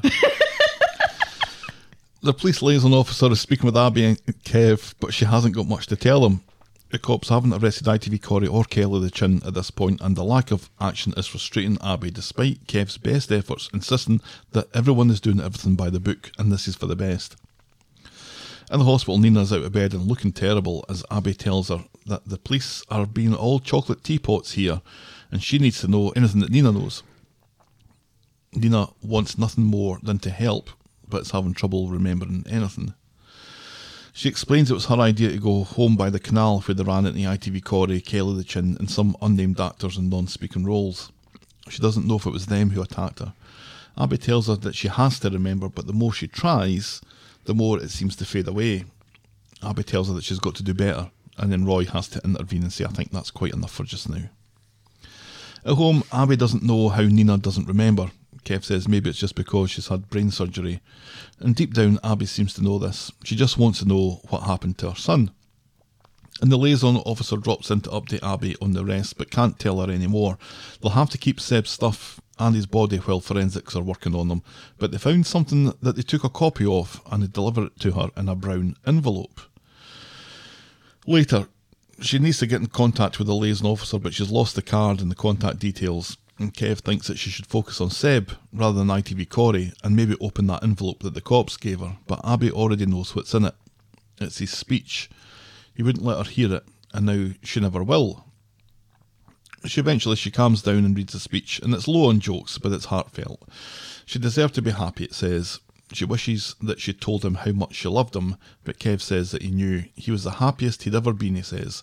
And I think Kev's probably right at that, wouldn't you say? absolutely, Kev takes Abby to the memorial garden thing, and she seems to get some comfort until she sees ITV Corey getting loaded back into the police car, and inexplicably, ITV Corey shouts that he's getting taken back to his mum and dad's house. He's not going to jail. It seems strange for him to have a conversation or try and instigate a conversation with Right. Abby at that moment, but yeah, the plot was was pleased that that he did yeah, yeah, because he seems to be rubbing it in. a little bit, wasn't he? I mean, he has he's a an face. Right, he has his face saying that he's he thinks that he's saying something that's helpful, when it clearly wasn't. On Wednesday, Abby's sitting up in the very early morning thinking about Bob the Builder and Seb's obsession with fixing things in their shitty flat when he was a kid. Kev begs her to come back to bed and get some rest, but she declines and asks for some peace. At the hospital, Nina's getting ready to leave. She needs to get out and try to refresh her memory and stuff. She's going through all the what ifs and it's driving her crazy. But when she winces as she sits down, Roy's concerned that this is all a bit too soon and maybe she shouldn't be checking out just yet. Kev's tried everything but Abby, so he's out of options. So, he goes to Sally. so they come round to suggest that she and Abby go for a walk. Maybe that'll make you feel better getting some fresh air and that. But Abby knows what this is all about. They're both worried that she's going to get off her tits on smack cocaine. Well, she's thought about it, but she isn't going to because she has an image in her head of this four year old Seb begging her not to take any of that nasty medicine. And that's putting her off. And again, she asks to be left alone. Abby has a bunch of voicemails, mostly from wedding suppliers, that she um, she says there's a call from Sarah, from Gina, from Chic Wedding Cake, The Undertaker, and then Helen. what did you say? I'll never tell. Kev offers to help call folk back, but Abby is reluctant to give him her phone because I'm so he glad has you caught that because I caught that too, and I was like, oh, He has fat fingers, and she doesn't trust him not to delete Seb's message by mistake. She's too cowardly to listen to it. So he goes off for milk. And on his way back with the milk, Kev has bumped into Sally, who tells him that Tim's told Faye. That's one less person to tell that you probably would never get round to telling in the first place. Then they both watch as well, Abby. Would you tell Faye? yeah, because Faye dated Seb as well. Oh, of course, yeah. Then they both watch as Abby leaves the house, jumps into the car, and drives off. She goes to the police station to let the cops hear the message, which includes sounds of Seb being attacked and somebody laughing. Mm-hmm. And then Evelyn's back. Yay! And she's in Roy's Rolls, where Kirk has been a bit too Kirk, going on about Fizz and Tyrone splitting up. He ends up ordering himself a cream horn, paying for it, and then leaving without picking it up. And Roy becomes very animated when Evelyn criticises Kirk for being thick as shit in the neck of a bottle, and so he throws her out. Yeah. Cancelled by Cropper, she says. Who'd have thunk it? the message is quite significant at the police station, but it's going to take Craig quite some time to run his analysis on it. So they keep Abby's phone for now, and we'll be in touch. It's funny that we don't see Craig at all in the storyline. I know when he turns up at the drop, of, a, hat, Unless it's like a serious crime. Then they. but he's CID now. He's not This is CID, exactly him he's that in should be- CID training. He's not officially CID though. This should be exactly the thing that he's involved in.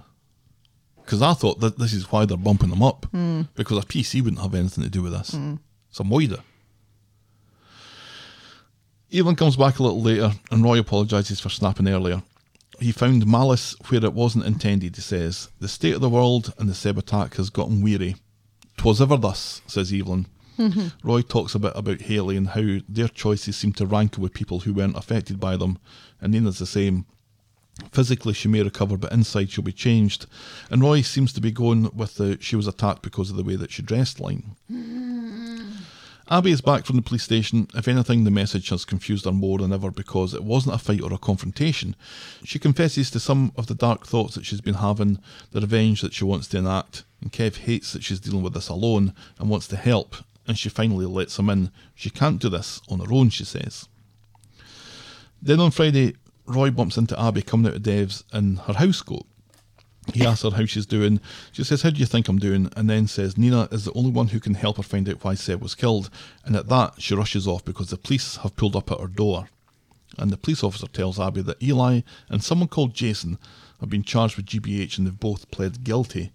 Kelly the Chin has been charged with GBH and murder, and as yet, ITV Corey hasn't been charged with anything. A witness has said the attack was triggered because of Nina's appearance. Uh, from what we saw, I don't think it was. No, it it wasn't.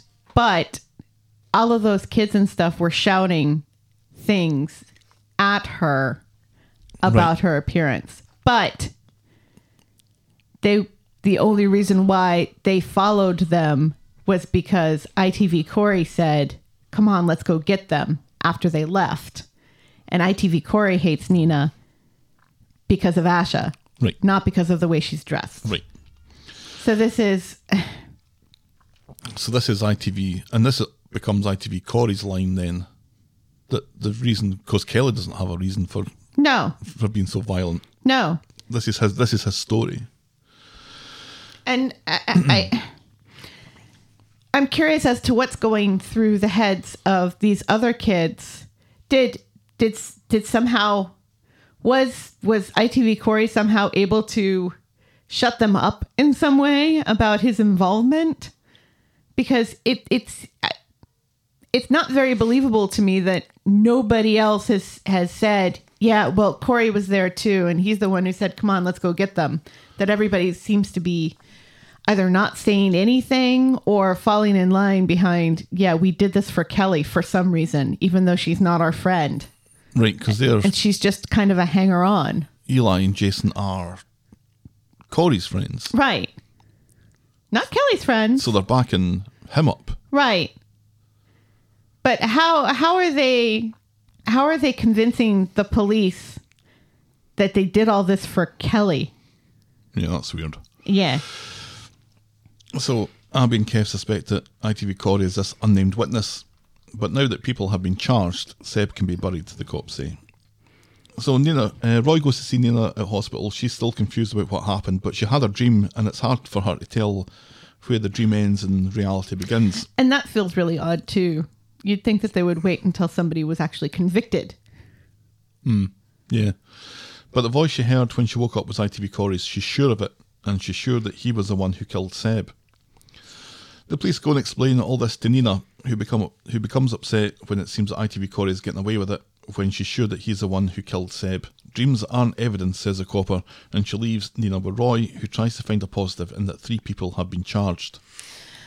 I am shocked and surprised that not once does Nina say to the police, Yes, well, Corey actually hates me because I dated his girlfriend.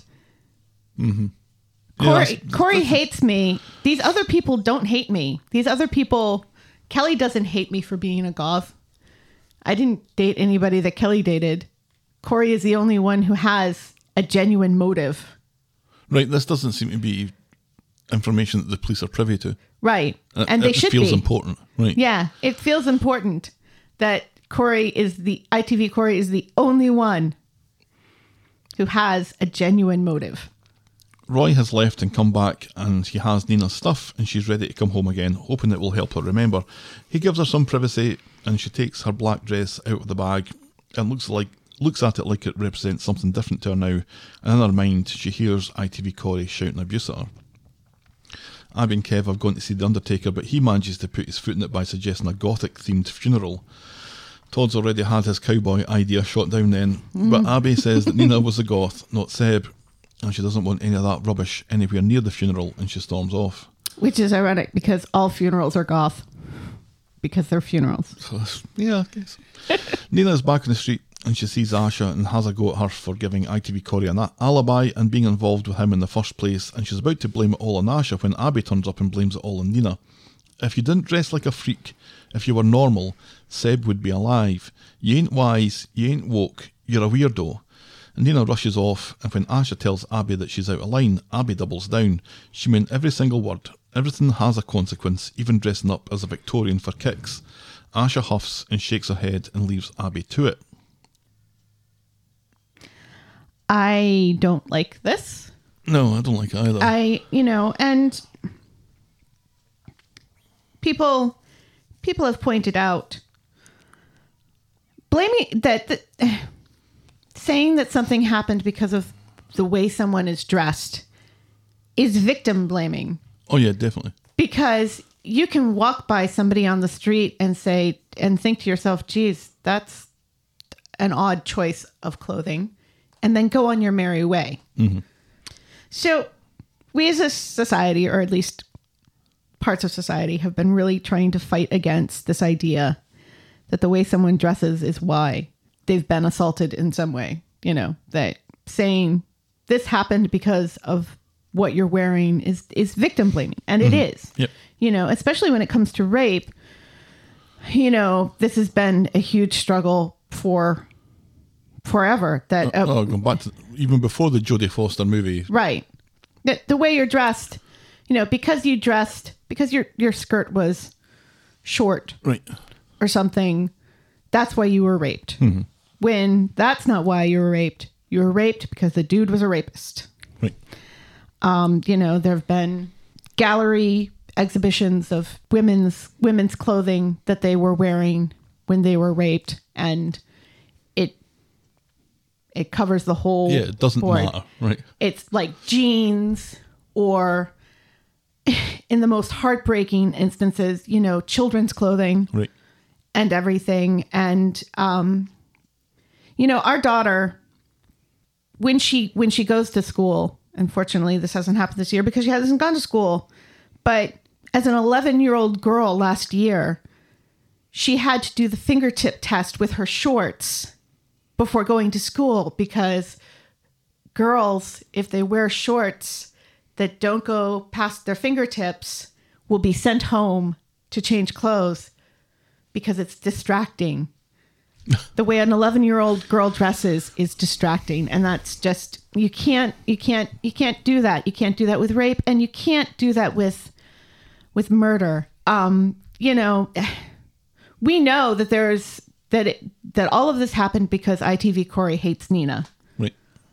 he egged he he got Kelly to slap Nina. That was all him because he knew that Kelly liked him and so that she could be manipulated into doing it. Yeah. Plus, he got her drunk as well. Right. Yeah, he got all these kids drunk. He manipulated Kelly. you know, he laughed when people were making. He's the leader of this group, and so when people are making fun of the way Nina is dressed, and he laughs, they keep doing it Right. because that's how bullies are. Yeah, she's the. I, I'm, I'm reluctant to call him an alpha male, but he is the the leader of the group. Yeah, but he- he's the he is- kingpin. He's just he's just a, a bully in the Right, yeah. in the whole situation. He's bullying his friends as much as he's bullying anybody else. Right. Absolutely. So I so I find it I find it a troubling thread to to say all of this can be put down to the way Nina dresses. And and I really hope that that is explored when, you know, ITV Corey finally does get his comeuppance. And it's and it's made clear that the reason why he hates her has nothing to do with with her clothes. Because like i said and i mean we've all done it. We've all been walking down the street sometime and seen somebody wearing something that we thought was odd. You know even people who dress odd mm-hmm. themselves at one point or another has seen somebody else dressing even odder Right. Or not quite odd enough, and go, oh, that's a, wee- that's a bit weird. right yeah you, You, think you it don't assault them. You, you don't think kill it, them. you may look at them weird you may you may laugh about it with your friends later but you don't feel compelled to kick them or beat them up Mm-hmm. people who do that sort of thing are going to do it no matter how you're dressed they're going to find somebody who they feel is a weak link and they're going to do things like this to them Right. assholes be assholes no matter what Right. And murderers be murderers right no matter what. and rapists be rapists yeah I think it's just shocking that it comes out of Abby's mouth Yeah. when Abby has, for the last couple of years, has been the hero of, of every story, and, here she is, albeit recently, very recently bereaved, and people say things that they don't mean, and, Mm-hmm. Right. And she's kind of afforded that a little bit by some of the other characters that you Mm-hmm. know she's going through an awful lot herself at the moment. But, Yes. but even even with that there and understood, it's still kind of shocking for shocking to hear her right kind of being against against Nina, right and being against Nina means uh, almost means agreeing with the people that have done it. right yeah yeah and that's a, because that's a very odd place for her to because be. because she uses the same words. She calls her a freak. Mm-hmm. She she uses the same words that the bullies use for Nina. And you're right because Abby has always been the one who's kind of been the one who is the defender of the defenseless. Right. Let's remember the whole Ray Weinstein thing. Mm-hmm. She brought those other other women in and said he's he's done things to these women. This is not a good thing, and Yep. torches his car. Blew his fucking car to, s- Right. to smithereens. Right. She's she's she's the chaotic good to Roy's neutral good, Right. you know? And um and so for her yeah, it was it was quite shocking to hear those words come out of Abby's mouth. And Grief or no grief. and it, it's further shocking to hear her reiterate it Yeah. later. Which because because if it was if it was anybody else's child who died if if it wasn't her son she would be the first in line to say you cannot blame this on the way Nina is dressed you know mm-hmm. she she deserves to have her individuality Right. So Asha goes into Roy's Rolls to explain that Abby's confrontation with Nina Carla is fucking furious. This Yes, isn't is. on. Roy grabs his grocery bag and anorak, his uh, secret weapons, obviously, Mm-hmm. Yes. and dashes off to find her. Meanwhile, Ab- Abby is battering the fuck out of a Toyota Yaris with a big spanner when Carla comes along and tells Abby that she was out of order. And Abby triples down, says that she just played into Nina's hands there, giving her carte blanche to wear even more black, feel more depressed. And then she basically says it should have been Nina that died. and Carla is the only one out of all of us who says sensibly you know when they're still in Roy's Rolls that anybody with anybody with a hint of individuality just gets beaten down you know and you can't blame people for being individuals and for being a little bit different when you know it's society at large that says that they're wrong. It's Mm-hmm. society's fault. Roy finds Nina on the back street crying against the wall and takes a little seat on the pavement with her, which was adorable. She hasn't been able to remember anything. She says that she should be the one who should be dead. Why does everyone hate her? Roy says grief makes people do strange things, but Nina's worried that she's been wrong all this time. Maybe she is a freak. Maybe this is all her fault, especially if she stood her ground and argued with the people that beat them up and she can't even remember that. But Roy is having none of it. He's so proud of her and of what she's become, but she won't listen. She and him are both freaks, she says. And back home in the bathroom, Nina is staring at herself in the mirror, kind of drawing a little bit of comparison there with the um, Asha Yeah. Um, months ago with the skin whitening thing. yeah. The, the, the Twitter handle formerly known as the Ben Price fan page uh, tweeted about this and had them side by side. I have been beaten to so many things this week.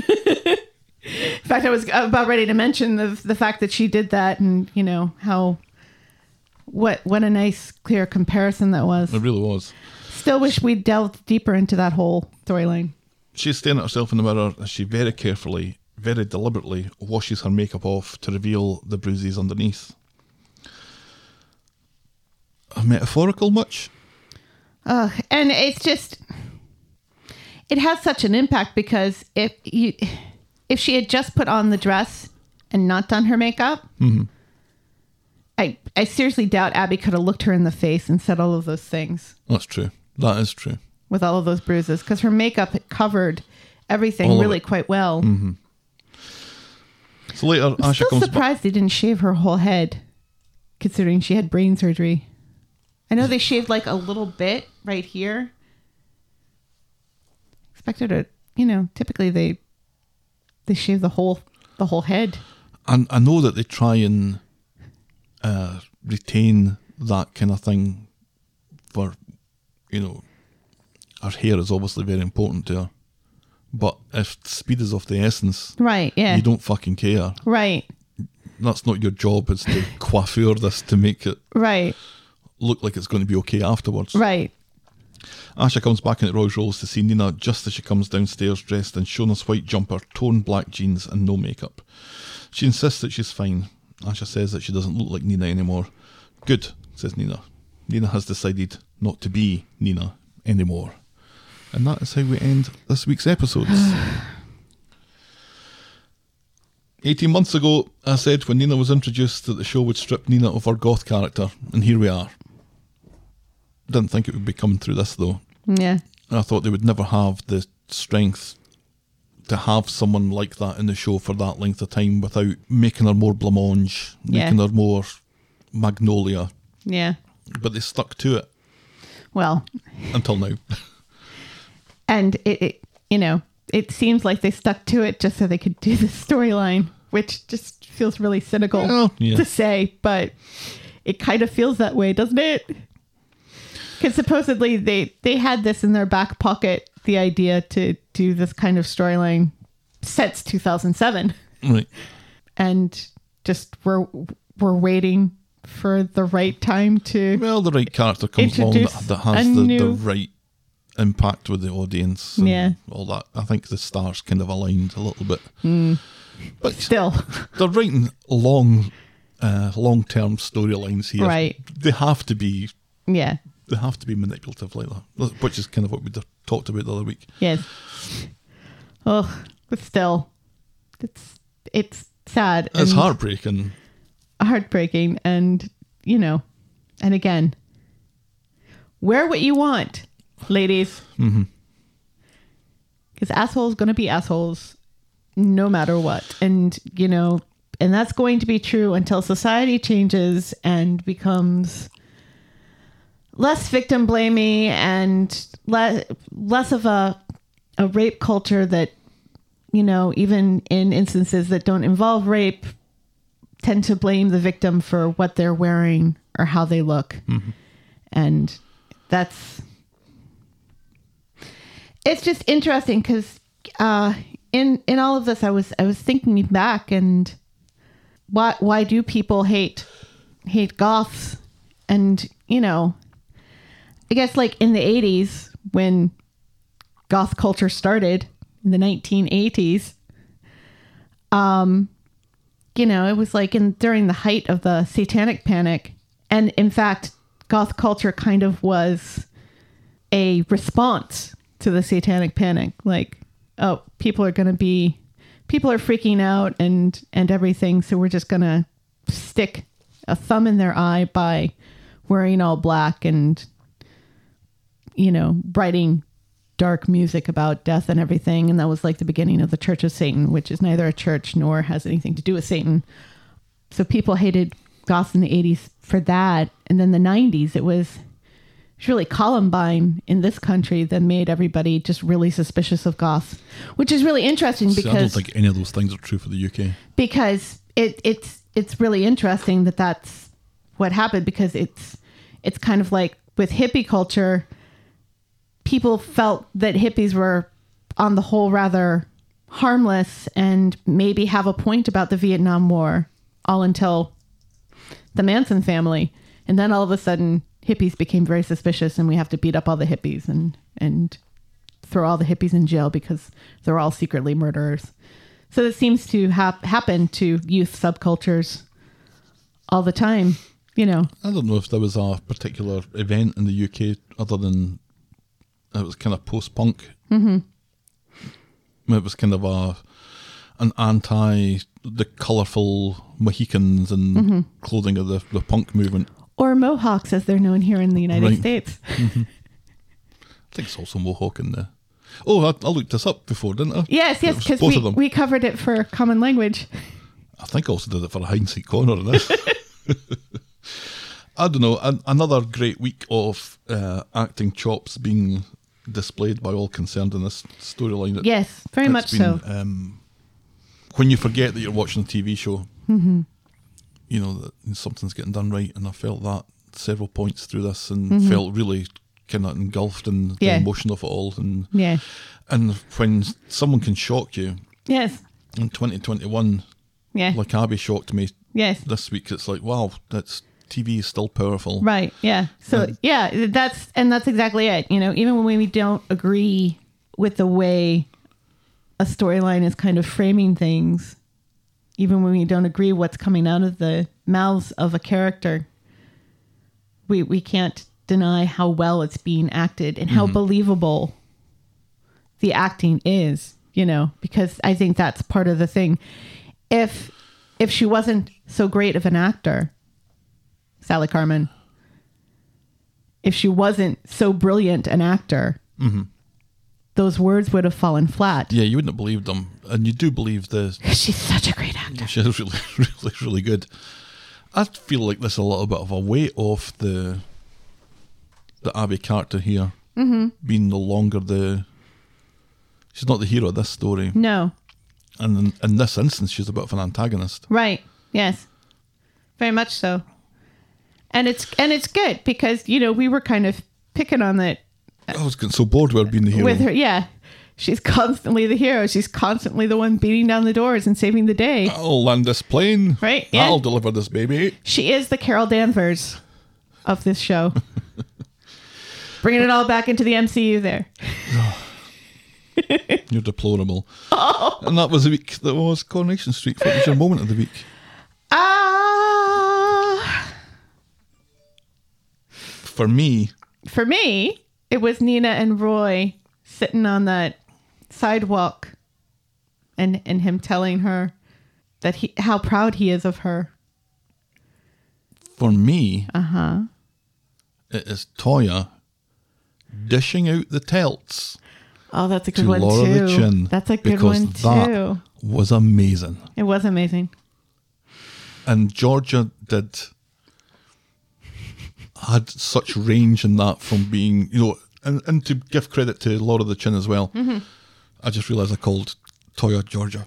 Um, Yes, but again, you know, a, such a good actor. the two of them though uh being one was up and then there was a comeback and then there was a comeback Yeah. and then Toyah had a knockout punch Right. there was so much going on in that Yeah. that I loved and like her whole face you could just feel the pent up rage and the controlled rage and it's brilliant because we've seen Toyah before not be able to control that Keep rage, it, right. Mm-hmm. Not be able to keep a lid on it, and and therefore lose the argument. But here she's she's learned how to control it. She's been able to channel it into something into something good, and she wins. Mm-hmm. Yeah. Okay. That's our moment of the week. It's. That's our I've got goosebumps just now thinking about it. Is that good? Toyah, dishing out the telts is our Moment of the week. our moment of the week. your born moment of the week. Sharon trying to get Toyah to call Leanne. Fuck off, Sharon. Fuck off, Sharon. Jesus. So she's behind you. That's a pantomime thing. I keep on forgetting that it's not a thing over here. Yeah. No, I get the reference. being the pantomime villain and just trying to turn every storyline into nobody cares about you this week, No, Sharon. no, fuck off. Fucking do one. That's it. Boy moment of the week. Yeah, it really does damage. I think to that It storyline. did. Yeah, No place for that. no. Shall we wrap this one up? Yes, please. If you clean the pee on your woody, it'll probably do you good to share that information here. We're the talk of the street at gmail.com and we're at Corrie Podcast on Twitter, Facebook, and Instagram. You can shout me and Helen a coffee by heading to ko-fi.com slash the talk of the street. Please Check out the clicky clicky section of vogle.co.uk for links to our merch store and YouTube channel. And if you're so inclined, please leave a rating and a review on the iTunes or your podcast provider of choice. Yes, if you know someone or you are someone who uh, is who loves Coronation Street and is hearing impaired, what you can you can watch the YouTube uh, videos of our show, and there's closed captioning on it, and it's astonishingly accurate. Even with me. Yes. I don't understand what I say half the time. Thanks for making it to the end of another episode, and we will be back next week Yes, we will. with more. I'll talk on the Talk of the street. Street. Cheerio. Bye.